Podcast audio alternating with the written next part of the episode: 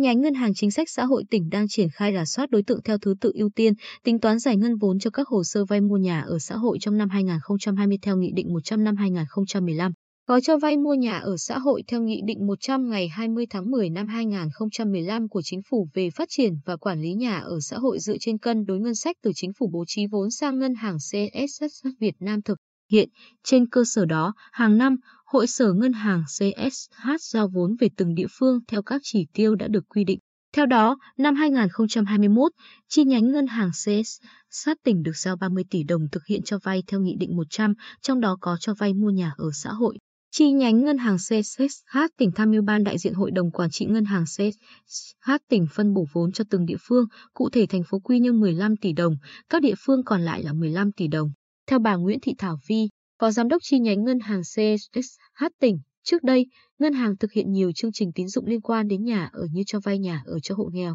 cho vay nhà ở cho các đối tượng gia đình chính sách, có công với cách mạng. Vì vậy, khi triển khai thực hiện chương trình cho vay mua nhà ở xã hội theo Nghị định 100 không gặp khó khăn nhiều. Điểm khác biệt của việc cho vay mua nhà ở xã hội theo Nghị định 100 không phải là gói tín dụng mà là một chương trình hỗ trợ dài hơi. Hàng năm, từ nguồn cân đối ngân sách, chính phủ sẽ bố trí một khoản phù hợp chuyển sang ngân hàng CSH để triển khai thực hiện cho vay. Chi nhánh ngân hàng CSH tỉnh giải ngân dựa trên vốn được bố trí. Vì vậy, khi nhu cầu vay vốn của người dân lớn,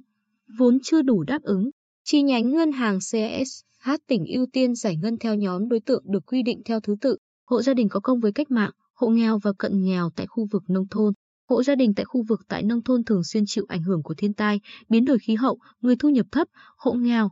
hộ cận nghèo tại khu vực thành thị. Để giải ngân vốn, chi nhánh ngân hàng CSH tỉnh dựa trên kết quả của các hồ sơ đã được bình bầu, xét duyệt từ cấp cơ sở, đảm bảo công khai. Chẳng hạn, trên địa bàn thành phố Quy Nhơn, hồ sơ đăng ký vay vốn nhà ở xã hội theo Nghị định 100 đều từ chính quyền các cấp bình xét, xét duyệt và chấm điểm đưa lên. Chi nhánh ngân hàng CSH tỉnh tiếp nhận hồ sơ, thẩm định và giải ngân theo đúng quy định. Đến nay, Dư nợ cho vay mua nhà ở xã hội theo Nghị định 100 trên địa bàn thành phố Quy Nhơn là 52 tỷ đồng. Bà Vi cho biết thêm, trong 15 tỷ đồng được phân bổ cho vay theo Nghị định 100, chi nhánh ưu tiên giải ngân cho 133 hồ sơ vay mua nhà ở xã hội trên địa bàn thành phố Quy Nhơn đã tiếp nhận từ năm 2020 nhưng chưa có vốn. Căn cứ trên hợp đồng vay vốn, tiến độ bàn giao công trình, chi nhánh ngân hàng CSH phân kỳ giải ngân cho người vay.